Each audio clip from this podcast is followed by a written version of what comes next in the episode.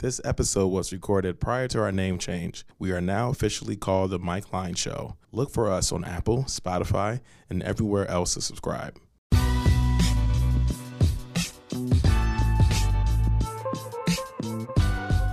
Yo, what up? What up? For Hypebeast Radio, this is Manny, and this is Soundcheck, a show that looks to discover the origin story of your favorite artists and major players in the music industry. We ask the questions that you always wanted to get answered and you never know who may pop by. For the final episode of season one, we talked to Tidal's director of culture and content, Elliot Wilson. The veteran music journalist sits down and talks about the art of making playlists, the state of music journalism, favorite memories, and so much more. Welcome to Soundcheck.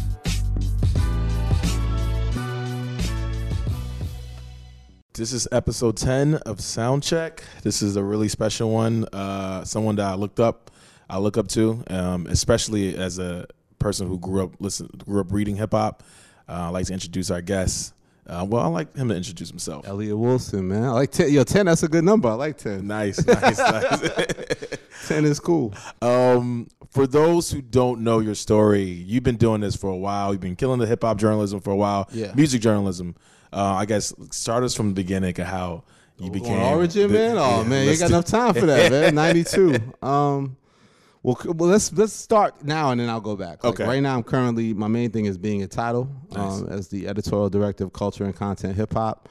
Um, really starting to get out here and doing some more press because I really want to push our hip hop playlist called Thorough. Mm-hmm. Um, I call it hip hop's ultimate playlist. Like a lot of times, like I've been in hip hop so long, people always be like, "What are you listening to? Like, who do you mess with? What songs do you like?" And I, I so many songs and so many I'm, I'm consuming so much, I can never really answer that question effectively. Now I just feel like, okay, look at Thorough. That's like I feel those are the 50, like you know, and it's not even just about necessarily like the biggest singles. It's a it's a combination of obviously if Travis Scott just dropped. These are like the five best Travis Scott uh, songs, according to me and according to the team that we have a Tidal, and really sort of balancing out that whole thing of like the hits that are still in rotation, they're not played out yet, uh, the new stuff that's good, and making sure it really covers the broad spectrum of hip hop. I mean, the hip hop is such a great space that we have so much going on generational, like the new generation, the six nines and the Lil Pumps is kicking ass, and at the same time, you still got Nas, you still got Jay, you still got Eminem, you still got these whole different things in the East and West and South. It's all covered. So, you know, thorough, and I think Tidal in general, we've done a great job of of creating original content, which I think distinguishes us from other streaming services. So it starts with that, like just this passion of loving hip, love, loving hip hop and wanting to create content. Um, you know, 92 was when I first got into business, um, just independent wise, because I didn't, I couldn't get down with the sources yet, and didn't know the, who the people, who the plug was. I couldn't find the plug, so I got with some guys, uh, Sacha Jenkins and Haji Akhigbade. Uh, they had started independent uh, New York newspaper. It was newspaper. We used to print on newspaper Yeah. uh, covering hip hop, and they had Cypress Hill on the cover. The first uh, issue that they did, and I met them at a party, and I was like, "How can I be down? I'll be the music editor." I always wanted to be the music editor because the music editor at that time, the title music editor meant you basically got all the music before everybody else. Like you got the advanced cassette. Like artists would, you know, do their album and turn it in early to the record label, and then the record label would dub dub cassette to the album and send it out to media to review the record. So it was important to have the review attached to the release of the record. Um, so I love that. Like it gave me access to music, like every rap fan's dream, access to cassettes and albums before they came out. So that was my only career goal, really, to be music editor. So I made myself that with Ego Trip, and then I, I mean, first with Beatdown, sorry, and then um, Beatdown business wise, the partners started growing apart. So then me and Sacha started Ego Trip. So Ego Trip started in '94. That was a, a zine that not only was hip hop but combined like rock and graffiti and skateboarding and sort of where we saw the culture was going. You know, Sacha Jenkins, my partner in it, I credit him a lot of sort of this vision that you know, hip hop is pop culture and that these aren't separate worlds. We grew up in a world where it's like the urban department was here and pop was mm-hmm. here. And it's like, no, these kids are listening to all this shit together. They're raging in the fucking East Village streets and it's, it's, it's a good time. And we're all drinking 40 ounces and sneaking 40 ounces into movie theaters. And, you know, it's, it's a joyous time. So we started Ego Trip. That went really great. And then around that same time, 96, I got the job at The Source to finally be the music editor, which was my only career goal. Uh, so I did that at 25 and that was fun. And then I left that, and then in '99 I took over XXL. XXL was like not far from the top uh, Rap Mag at the time. You still had Source and Vibe and Blaze and Rap Pages. Um, and a lot of people at that time were going to the uh, digital space in the early first boom of the me- new media with that with the late 90s and i was like nah i'm a news i'm a magazine guy. I'm gonna do the magazine. So i did that. And then we got into a little thing with the source about who could be number one in that space. So that went on for a very long time um, to 08 and then in 09 i started rap radar with uh, paul rosenberg backed me to sort of create a website create a blog um, and now Rap Radar lives now even more so through the podcast that we have, which connected now goes through Tidal. You know, we just did an amazing interview with Will Smith for the podcast, and you know, I'm just proud that I'm still at this point in my career still able to create content that seems to be resonating, and I haven't fallen off yet. I don't want to fall off, man. Nah, and, and I, and I think you've been doing great because I feel like um, I always think of, I always think of like the one thing I always think about life is that is about seeing like vision. Like that's how Yeah. you, you actually you get ahead of stuff. And so one of the big cool things about wa- about watching your career is that um, you've been ahead of the curve. Um, Yeah. Like I think that's one. I think that's the thing I, I I just stood out about you. Like when things were changing, you was already on the, on the next step. Yeah. Um, how do you how do you see that? What makes Like sometimes I see it, and sometimes I'm, I'm blessed that that circumstances um, work in my favor. I think the biggest turning point was that was that when I thought the whole idea. I think the turning point for me is the whole idea of taking over XXL and defeating the source, whatever that means, right? Becoming the biggest in the space. And then when I finally did that, it wasn't this joyous, like top of the mountain moment that I thought it was going to be because everybody's on NahRight. Like all these kids are online. Okay, so mm. who's SK? What's NahRight? What's what's Two Dope Boys? What's OnSmash? Like what's what's what's who are these kids on the internet? Who are these kids leaving comments? Who are these blogs? Who are these? So I had to learn that side of it, and um, we hired Brendan Frederick, who now runs Genius, and we started making XXL website, prioritized XXLMag.com. He started recruiting all these different bloggers like Byron Crawford and uh, Tara Henley, and then Sickamore had a blog and DJ Drama, and just giving all these creatives this outlet to speak. So, you know, I seem to be ahead of the curve with that. Um, sometimes, like with the magazine thing, you know, when I separated with them, that wasn't necessarily my choice, but I was at the time still selling a lot of magazines when the economy had kicked in and said it wasn't going to happen that way in the future. So, I, but I was still successful when at the time when I was dismissed. So, it looks like I left at the right time, but that worked out in my favor. So I think at the end of the day, I also believe in a lot of times now you have to kind of project what's going to be. I came into t- Tidal, for example, where obviously Tidal had uh, received a, a lot of criticism. I believe there was untapped potential there to like create content, to create these playlists, to create this sort of put a very human touch to this curation in the streaming space, where a lot of stuff now is just built off algorithms and like, well, who's the who's the creator? And there's ways for me to tell. And like, you know, there's been a good, good compliment I got from Billboard calling me a streaming storyteller. Like that's what I'm trying. So now I can do pretty much doing the same thing I would do, but now I get to do it on this platform, which I have access to all the music. I mean, that's the beauty of these streaming services. Is like we have millions of dollars, millions of songs at our disposal. You know, so how do we how do we put these songs in a way? How do we engage the people? How do I give you a reason every day to go to Tidal? You know what what what is being connected? Like where's if there's a conversation going on online, how does Tidal reflect that conversation? So you know, I think that I always look at the challenges and I say, well, if I if I could contribute to this, I think that I plan ahead and I think that we can do this. We can at least, you know, work hard and start to make an impact and show and distinguish ourselves from the place. I think it's always important for me to be different, to look at what's going on and figure out, okay, what can I do that's just a little bit different that, that isn't being done in the space. You know? Um, for the for the for the playlist, how much of it is analytics, as in like the data in the back end, as it Absolutely or, no analytics. Oh, nice. It's me and Adele. It's the team. It's it's it's our passion. It's our love. It's just it's again. I'll look at I'll look at the charts. I'll look at you know what's charted. We have we have a whole playlist that really truly reflects Billboard on Tidal uh, that we that we distribute from Billboard.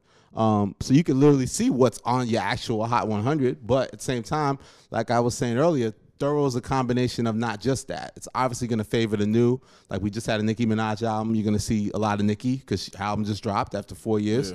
So you're going to see the, the records that we think deserve your attention. Um, and but then it's also very important to me because a lot of times now you see how the shelf life is very short for these records in conversation. It's like I still want to listen to my favorite cut off Daytona or Kids See Ghosts or the whole good music rollout. So you'll see a couple of songs sprinkled in still in rotation.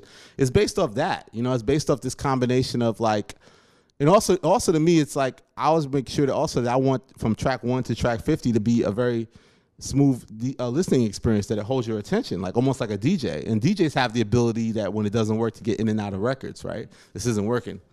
Yeah. Cut. You can't do that with a playlist. So it's even more important to like do your best to hold people's attention and balance out the mix of it. So I may put a Drake song like nonstop next to a song where he's featured on, just to sort of maintain where a DJ would DJ a party. So it's just a lot of thought put into it. It's it's a living, breathing document that we're we're constantly changing. If records come out earlier, if Chance drops four songs, you know, the day before the big release, then we'll put those songs in rotation. Mm. So I love it, but it's not. Yeah, it's not based on that, and there's no overall thing of, of like feeling like we have to hit certain marks. I feel like it's just if I, I love hip hop and I think if anything I rely a lot on what I see on social to get a gauge of like okay this is important. I mean obviously you look at a moment like what Travis Scott has just created. Yeah.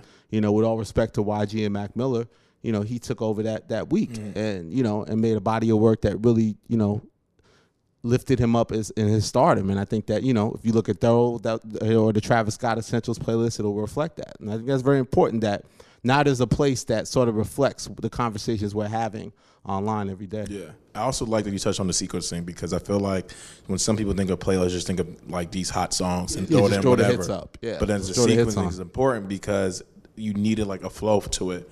It's just because you just like I like this and you're like oh this is weird, yeah. skip yeah. it and then you probably skip the whole rest. Yeah, of it. you got to nail them with the first ten songs. I mean that's from all data we've ever seen across the board. It's like you know people really you know they're they're they're gonna it's like the radio mentality. Like people will zone out. Like if you can't hold their interest, you know, the whole interest for 50, 50 songs is amazing if you're able to accomplish that. So that's our challenge every week. But you know, we usually update it whenever songs drop, especially midnight Thursday is the big drop. So you'll start to see new songs sprinkled in on Friday. But then you, usually by Monday at noon, that's when I feel like you can best assess the thorough playlist. Like this is what we're rocking with this week until the new records drop on Thursday. Nice.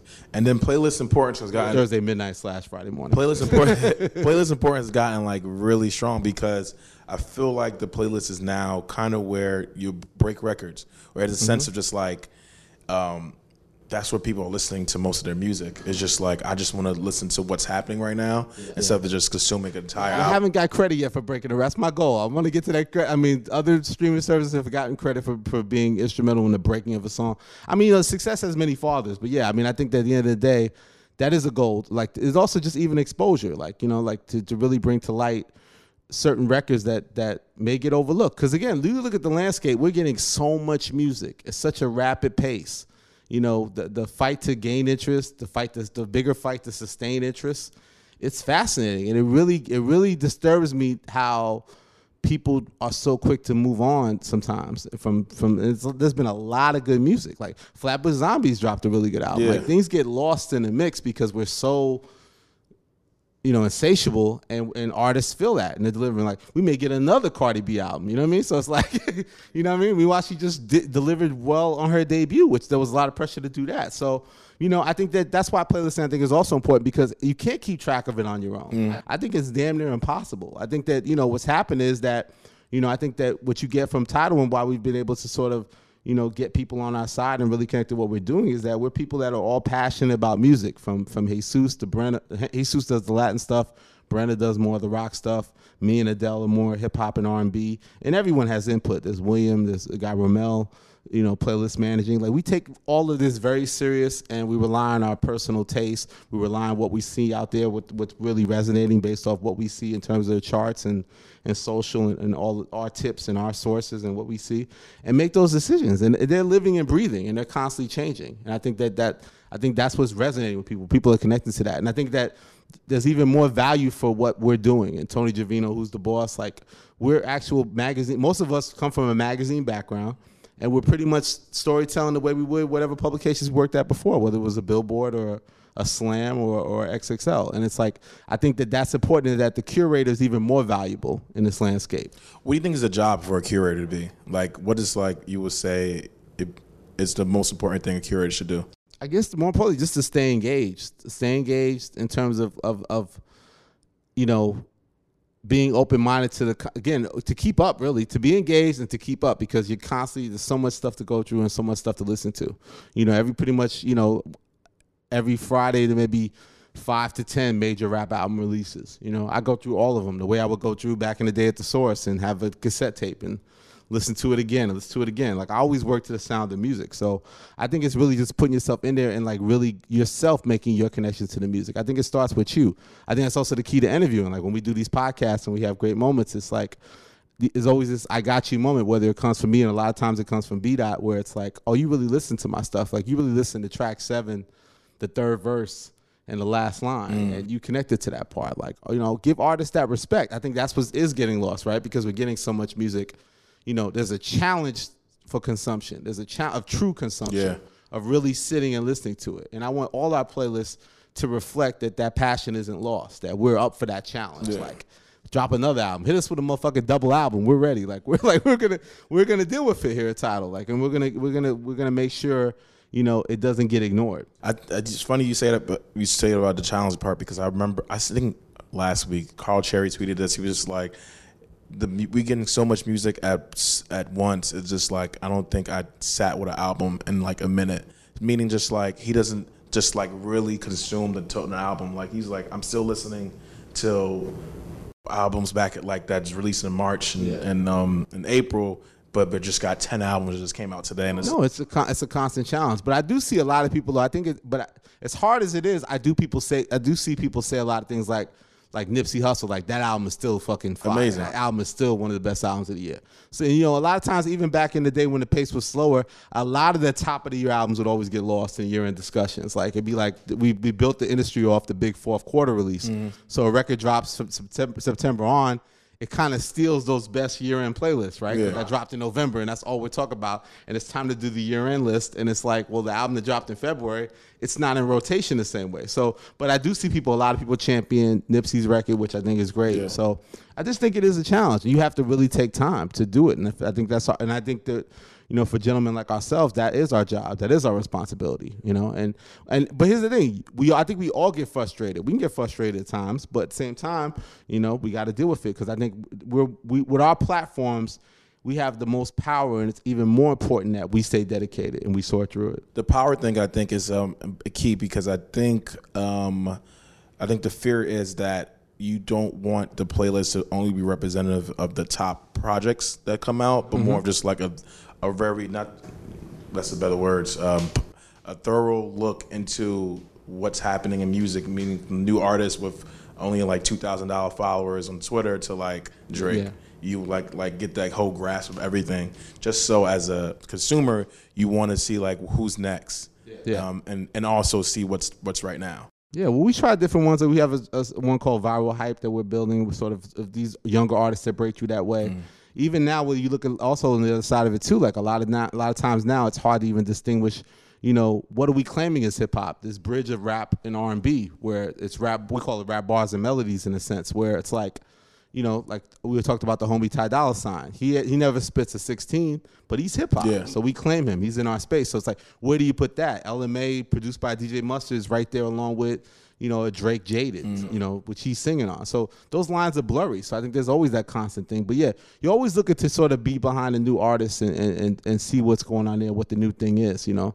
Even someone like Six Nine, like he was somebody that built off that. Like, you know, he and a lot of times these younger artists, their goal out the gate is to is to make these big records. Mm. Like to make these records that are gonna like galvanize right out the gate. Mm. And they're gonna be very selective about what they put out. Like their output is gonna be very smaller. Like we used to do like back in the day in the mixtape era, artists would put out just tons of music and throw it out there and hopefully a song sticks. Like track seven off this 18 track mixtape, all of a sudden it's starting to get in play. But now you see artists that every release is important to them. Every release is like, you know, and if they get that record like a like a like Leave Me Alone, uh Dinero, uh Flipp Dinero. yeah Flipp Dinero It's like we're not gonna uh, pull the plug on that song yet because we still feel like there's ways to take that song, Yeah. and then when we're gonna get the major artists to jump on it, like so you really feel part of that whole ascension of a song. So I think that in some sense, I think playlists have helped us appreciate songs more. Yeah. In the, in the, in the process of it, you know, like I've seen other places where it's like, you know, you get so caught up in your number of streams, but at the end of the day, it's like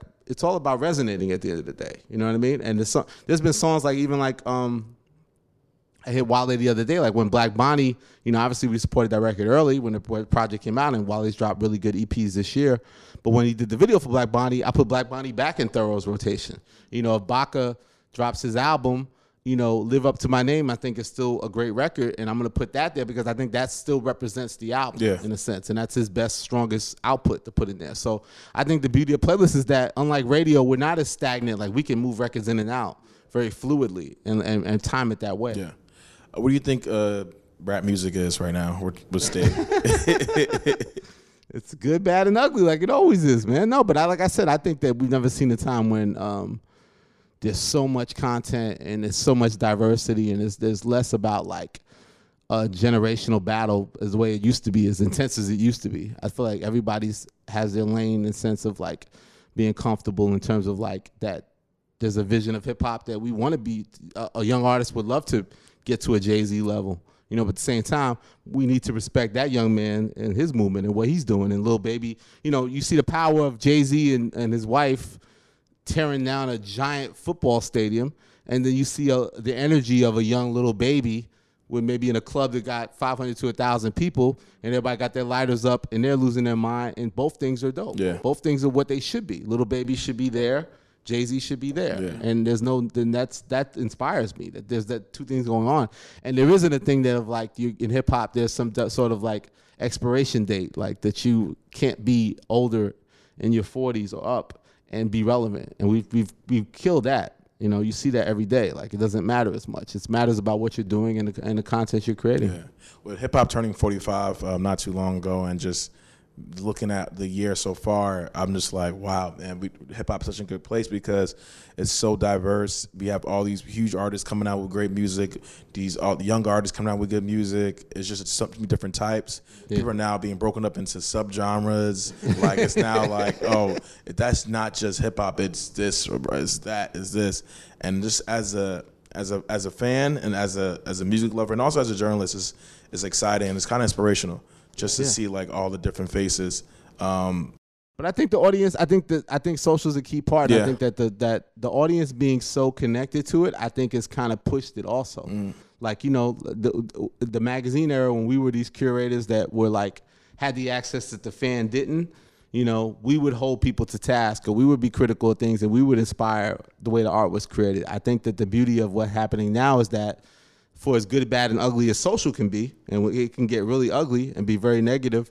You know, I think it also just creates this this this landscape or just this engine that's constantly running that through Twitter and through Instagram that hip hop artists are accountable to that. And like I think it's I think it's actually pushing pushing the envelope and, and out, out of that is coming this great art. Yeah. You know, that you're held accountable. Like where you been? Like where's your song? Like what's like you're not like you can't go away anymore. Mm. Even if you disappear, it's, it's a celebrated hiatus and then you you return. Nicki was off social for a while. Now she's back, you know, stronger than ever in that sense. And you know, there's no way to really hide. And I think that that's probably actually also helped push what's make the music so everybody's so driven now. You know, there, there's accountability. yeah. Where do you, uh, my next question? Where do you think hip hop uh, music journalism is right now? I think journalism is being done in unconventional ways. I think what we're doing at Tidal is music journalism. You know, I think it's about keeping a more of an open mind. I think that we we obviously can always have a moment where we we we shed a tear and somebody shows me some magazine cover I did uh, ten years ago, and it's like, holy shit, this is amazing, and, and I miss those days. I miss the tangible. I miss, you know, it's okay to miss those things, but you know, we have evolved, and and it's different. I think I think that that's what's going on. It's story, storytelling being done in different unconventional ways. It's being done through social. It's damn sure being done through these streaming services. I think that's what's important. I think that, you know, we at Tidal seem like we've been at the forefront of that, of, of the idea of really embracing podcasts in a real way with our title.com on air and me being able to bring Rap Radar podcast, which we did like 100 episodes with CBS and bring it over to Tidal. And now like we did 40 episodes with them. Mm. You know, Angie Martinez trying a podcast, you know, things that we've done, like in creating, you know, original content. Angie interviewing Meek Mill live on Tidal. I'm about to interview Nicki uh, for Crown live on Tidal. Hopefully, by the time you hear this, it'll be still on Tidal. Yes. if you missed it. But no, but like that, like Crown, I haven't been, and I did a Crown with Migos too. Like bringing my brands that I have had in the past, like Crown and Rap Radar podcast to Tidal. Also, at the end of the day, I think that we've done a lot of incredible original content. Every time you go to Tidal. you can pinpoint different things that weren't out there the day before. We give, I like to think that we give you a reason every day to go check out Tidal, and that's really what's important. Most important because people are very, very passionate about what streaming service they back and the experiences of how they got there. Mm-hmm. And sometimes, unfortunately, they feel like they can only choose one. you know, myself, I'm open to everything, but you know, I want to make sure Tidal is respected in that conversation. I think that we more so than anyone really give you a reason every day that like, oh, I didn't know there's this new documentary here, there's this new video content piece here, or there's a new podcast, or there's a new interview here. Like we really push ourselves to really create original content, just like we would do at a magazine. Yeah. What do you think is is next? Because I feel like playlist is now, also Mm-hmm. podcast. Uh, podcast is also now. Yeah. Um, what do you think is the next the next step? Never really great at predicting. Or nah, nah. Um, I don't know for sure, but I, I I like to think when it's time to know, I'll know a year before it does. you know, that's usually what I like to say. Um, one of the things that I feel like as um, as we have evolved, and I think we have gotten more access. We're now getting more access. We're getting more close to with music with hip hop, especially hip hop being so big, and now we're getting more access. We're getting more close to these artists, and we also getting more in depth into their lives. But I also worry about are we becoming too close with them, like in a sense where we can't be critical, because I feel like um, there's instances when it's like the NBA. It's like um, NBA players have so much power, and so they can kind of like not control the narrative, but take over it. Yeah. And then the reporter or journalist um, who is critical is then put to the side. Yeah. Uh, and I feel like that's kind of what's happening with music, where it's just like these artists now are becoming so powerful and so like um, big names, and it's along with music, is that is are we able as music journalists to call them out, or not even call them out, just be just be like, hey, this is something we didn't like. That's always a, that's always a challenge to navigate those relationships, right? Like we say, like it's an up and down situation. Like any artist you get cool with, technically, mm. you're gonna have ups and downs with because once you become someone that they know who they, who you are, and they res- and they like you or think you're cool enough to go get invited to their shows or they know your face and you've interviewed them a few times, you build a rapport and that there's a face to that name. So what you write and what you do, you're you're responsible for. So there's a constant need of navigating those relationships. But I think what's also important is I think artists are more empowered themselves and have desire themselves to be media entities and create content their way. That's why you see the way you know Joe Budden has embraced his position he's in, or Nori Nori before him, um, and whether it's whatever you know, it's a, I'm going to create a documentary with my creative team. You know, like like if I'm if I'm J Cole and my my, my guy Scott Lazer, I'm creating my is the- how you say the name Scott Lazer. I think I'm creating my like so. I think the artists themselves want to be empowered and create their art. They're doing that want to deliver their own cover story at the end of the day. So I think that's always the balancing act too. So that's why we've seen a lot of the bigger artists pull back, and you the, they don't need your platform, this specific platform for validation. You know, it's all content creation, and I think now we're competing on a different level where it's like, you know, they they themselves are trying to control the narrative in a way that I think that's different than sports in terms of what they put out there and how they how they create. You think that makes our, I guess, they they become our like competitors, so to speak? Or Oh, just absolutely, absolutely. You know, but that's but that's what it is though. But I think it's better for the fans. I think it's, it's good if it's if you're dedicated to it. I mean, I respect Joe. Joe is dedicated to it. He's he's made that transition. You know, in the beginning you could feel him still being struggling with that, but now he's embraced it and Totally. he's all in it. I'm yeah, I like how Joe is doing it. I don't- like especially I I think it made I was 100 percent in after the the Drake um, when he broke down Drake's album, Won a lot of people over with that. and I was like, he nailed it. I was like, But see, that's the thing. Well, that's the thing I've always faced, right? And that's a great example. Howard Cosell had this famous book, "I Never Played the Game," mm. because the biggest thing you always have against somebody who's like, thing is, it's, it's the color commentator versus the play-by-play person, where it's like, you think you know hip hop, but what do you really know, Elliot Wilson? You're not in the MC. You never rapped. You never put out a single. You never made an album. What, like, how do you know more about hip hop than me? Like and then so then the idea is that that person who's of the game he played the game is always going to be the more authoritative figure than the person who didn't play the game Yeah. And i've countered that my whole career Yeah. in a sense you know Exactly. but even jay like we playfully will tease he thinks he you know he's the same kind of mentality he wrote his own book right he's a best-selling author right you see how many bylines he has in, in uh, new york times where he wrote something or other major magazines like so he takes that seriously, for example. So it's, it's just, again, it's always that tug of war. But I think that you know, if the dedication's there, I think people respect it, and I think that artists now are their own entities of that. Like we come, I come from an era of the press release. No disrespect to my publicist is here. Shout out to her. But like you know, artists themselves will put out their statement through social media most times. Yeah, a lot. Now there's still public the need for publicity and need to shape things and need to deal with things, but artists have so much access to get their message out on their own. Mm. You know, you have to find that balance because because the tools are at our, our disposal. But you know, I think it makes it exciting. Yeah. What's it like interviewing Jay Z? That's a really good question.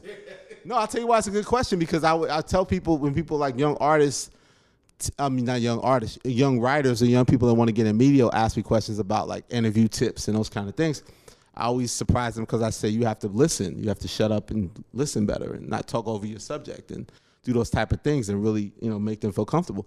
And I think I learned that more so from interviewing Jay in the magazine era when I got to interview him a few times. And obviously being an artist even then of a high stature, you know, it was rare to get him to do a sit down. And if I was started to interview him and I was kind of bullying the conversation or kind of talking over him or interrupting his train of thought, he would just literally stop speaking. And that would kind of hit a hit a pothole in the interview. Mm. So out of my respect for him and finding a better rhythm, I learned to be like respect the subject better and like know how not to step on their thing and also kind of go where their conversation's taking you and not worry about I didn't get to ask about this, so I have this idea and I want to. Like every interview me and B.Dot have ever done, we agonize after because we didn't ask about this. You're gonna have that. You're gonna have the big miss. It's gonna be the thing that you forgot to ask about. Like it's just it's oh you didn't find a rhythm to get that in. More importantly, mm. like there was never opening. It's like a great song that couldn't fit the sequence of the album. Doesn't mean it's not a good song. I just didn't see where we're going. in this 15 track track list. Like that question was great, but I didn't see. I never had an opening to really ask that question. Oh, I saw an opening. I could have asked it right when you watched the tape back. Oh, there's an opening. I could have asked that then. So it's really about trying to create every interview into a conversation and find that rhythm. And I think that uh, the, the early days of doing magazine stuff with Jay and, and doing those type of interviews that were the bigger interviews because I was very selective about what I would do and I was very more so about as an editor putting other people as writers in positions to get into content. Mm. Like this whole transition of me being out there more is this latter part of my career because then before I was more editor. I was more behind the scenes. I wasn't myself the one with the subject doing the story on tape or on camera. Um, so I think that that's what it comes from. I think that, that man's been very important in my life for a lot of things, and I think that that's part of it. That you know I learned to become a better interviewer, but it's still always a challenge, and you know you're gonna make mistakes. But the biggest thing now that kind of worked to my favor is that with my dedication and being a veteran and being it for so long, you know, I think people come in with some measure of respect for me. So we're both kind of committed to this process of trying to have a good exchange. Like I said, when you're younger, you have to still earn that respect. You know what I'm saying? I'm sure you've seen yourself as a young journalist come in and like, you know, you the memories you have of interviewing somebody a few times, you've built that respect, you built that rapport. Now they see your face on the red carpet, they see your face at this event, and they know who you are. And that's really what it's still always about. Whether you know the paradigms change of the kind of places that we work, it's still really about that. Nice. Um, yeah, you did a lot of famous covers at XXL. Yeah. What is, and I'm always hear stories. I remember Vanessa used to tell us stories about like, man, this cover, this we had to do this and this and this. Vanessa probably knows more than, than I, I remember at this point. I would guarantee. Um, what's one cover that you did that stood out and the story behind it? Like just how- one? or, or, or multiple, or multiple, wherever comes. Pick one. Pick one. Um, I, I'm, I'm, I'm like, I'm curious. Well, I always talk about MJ50. I always talk about Yeah. um, Baby Wayne with their shirts off in New Orleans. That was legendary uh, to me. Uh, those are some of my favorites. Uh, Nas burning the magazines, which led to the uh, the Benzino incident.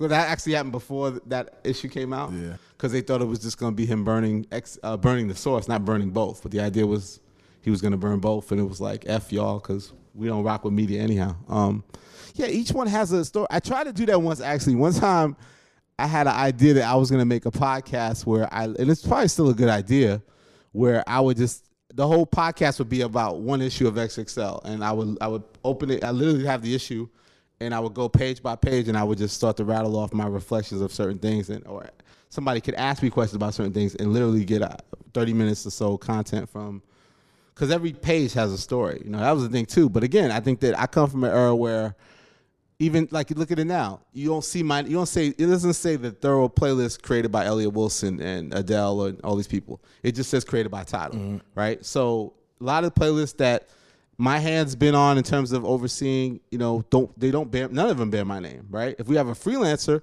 we may put that person's name, you know. But what Adele does and F Boogie, shout out to F from Up North Trips, he contributes a lot too into the process. It's a process, and it doesn't have my name on it. It all says Tidal, right? So it's really just about like the content itself. You know what I mean? Like the, like like behind the scenes part of it. Same thing with XXL. Like even though my name wasn't on the Show & Prove when we first did Rick Ross, I still signed off on that page. I still made a decision, was part of the decision of who interviewed Rick Ross at that time.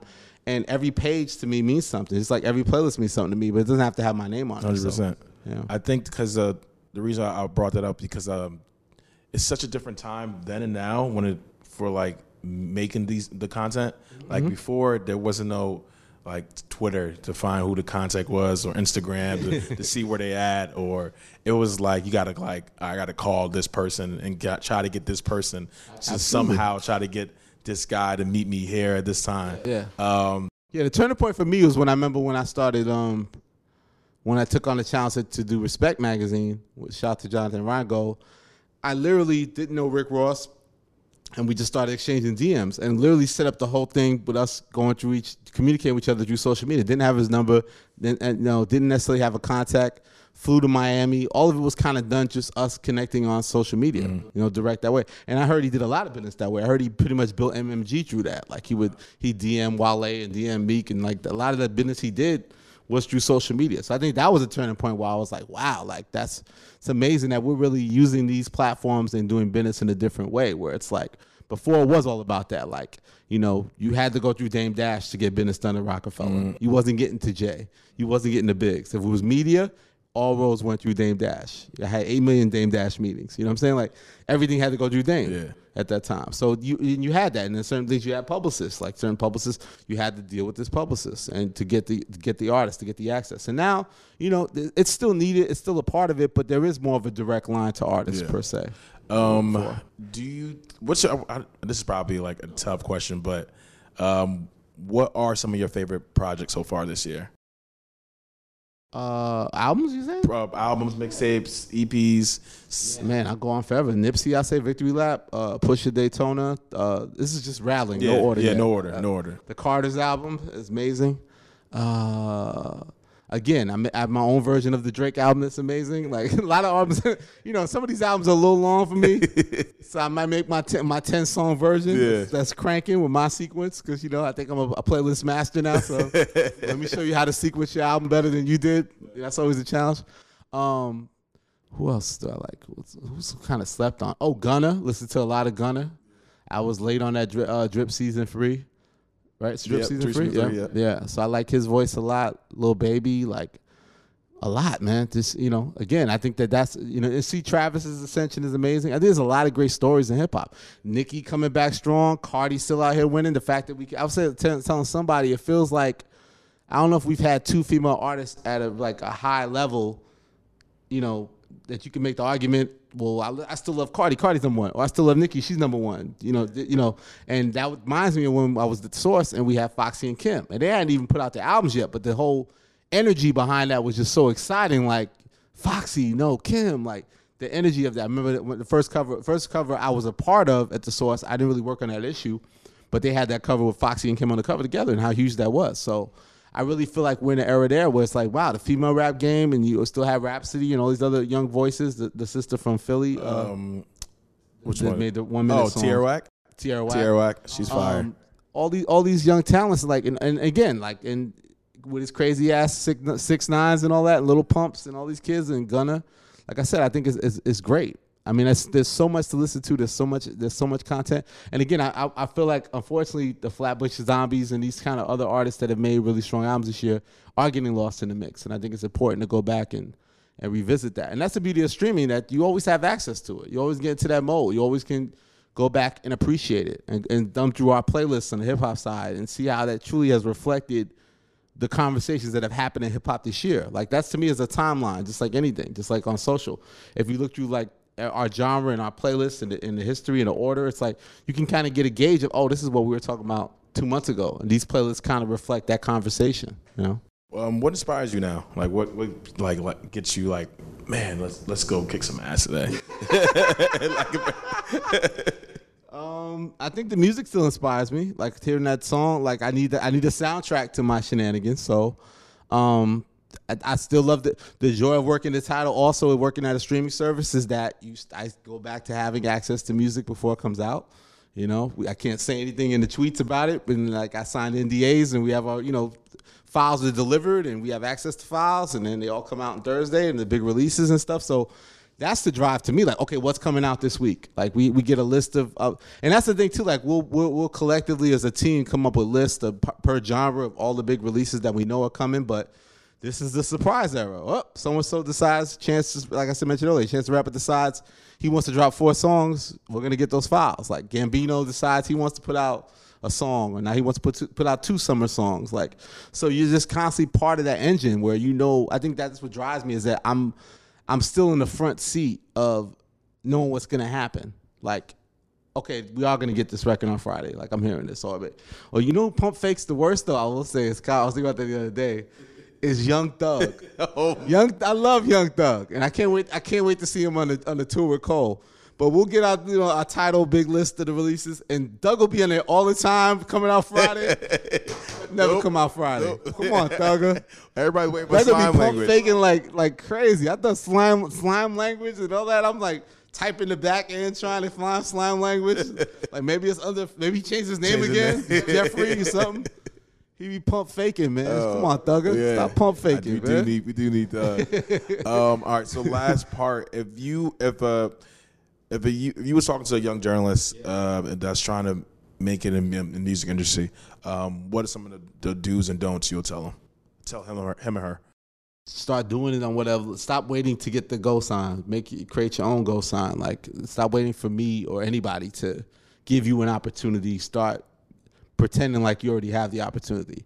In the sense of how you would be work. How would you already be carrying yourself from the way you carry yourself on like what from the from the most basic thing of what your email address is, like what should be your name or something professional, other than, you know, I don't think people are really still doing like Hot Mama sixty seven, but you know, just in general, like, you, how would you present yourself? Like, start manifesting it. Present yourself that way. If your email at work would be first initial last name, and your email currently a Gmail should be first initial last name, right? And whatever you're trying to do, whatever story you're trying to tell, whatever you think is missing, and whatever opinion is not out there, start sharing that opinion. Start putting that out on Twitter. I mean, we saw Taxstone and people like that really use these platforms to put their, their voice out there. So no one's stopping you yet. You don't need me to give you permission to do that. You have to start already doing what you want to do on whatever small level without compensation, mm. which will lead to recognition, which will lead to compensation. So just start doing it. There's no green light go that anyone's giving you. We're only going to give you green light go once we see you out there doing it. Yeah. You know what's you get this question a lot about people asking you how do you better your brand as a writer? And that, that gives me I don't have a brand. exactly it's the Oprah thing. That gives yeah. me a I'll be like, That's wait, the best clip ever. I'm gonna play the Oprah thing for everybody. everybody see the Oprah clip. Uh, was, Oprah's Oprah's to, to paraphrase it. Yeah. Correct me if I'm wrong. Oprah was being interviewed for something, and she said that the biggest thing she gets frustrated with the younger generation. No disrespect. We're not trying to talk down to y'all. Y'all are incredible. But this idea that you get out of college and all of a sudden you're you're a brand or you're to be able to be a brand. And I always tell people like Elliot Wilson now is a brand. But Elliot Wilson never thought he was to be a brand. That was never my intention. My intention was to wear the uniform of what I was repping and get my uniform dirty and go harder than anybody. So if it was ego, if it was beat down, beat down. Ego trip, ego trip. Source, the source. I, I got the motherfucking mics. XXL, we're gonna be number one. We're gonna kill the giant. We're gonna be the best ever. Rap Radar, we're changing this whole blog game. Tidal, motherfuckers are gonna respect us. So anything I've done, I I carry my energy and drive towards making that entity what it needs to be in my judgment. And out of that, my dedication to it has made people realize, okay, this guy's the engine, one of the engines behind that and who is he? And who's his story? And what he what has he done? And now elliot wilson and me get more comfortable putting myself out there in front facing and being out there and being the person now people see interview artists. Like all of that is still a big step for me. And i think that that's really what it's about is that you have to be dedicated to something bigger than yourself. And out of being dedicated to something bigger than yourself yourself will, you will be recognized and you, you will figure out what you are and what makes you special in this place. The same way you make the same way it's decided that you what events you get invited to like oh we need you at this event because this guy's smart this guy's whatever it's the same type of recognition. So it really is about first figuring out that what can you what do you want to be a part of? What do you what do you, what do you want to represent? What's missing in the landscape, and either trying to join that. If it's about joining, you know, hype beast, about joining any of these other brands, like what was your lane? Like what would you like to ideally be? And out of that, and your dedication will be people realizing, okay, this person's part of that, and who is this person again? And he or she is dope, and that's when the branding will begin. The slow process of self branding will begin. Self branding, in the sense of at least from what I, my experience and what we do, is a very long process. Nice, nice, perfect. Thank you for doing this. It's been a great Thank epic you. conversation. Check out Tidal, man. Tell me how I'm doing. Thorough playlist. Awesome. Yeah.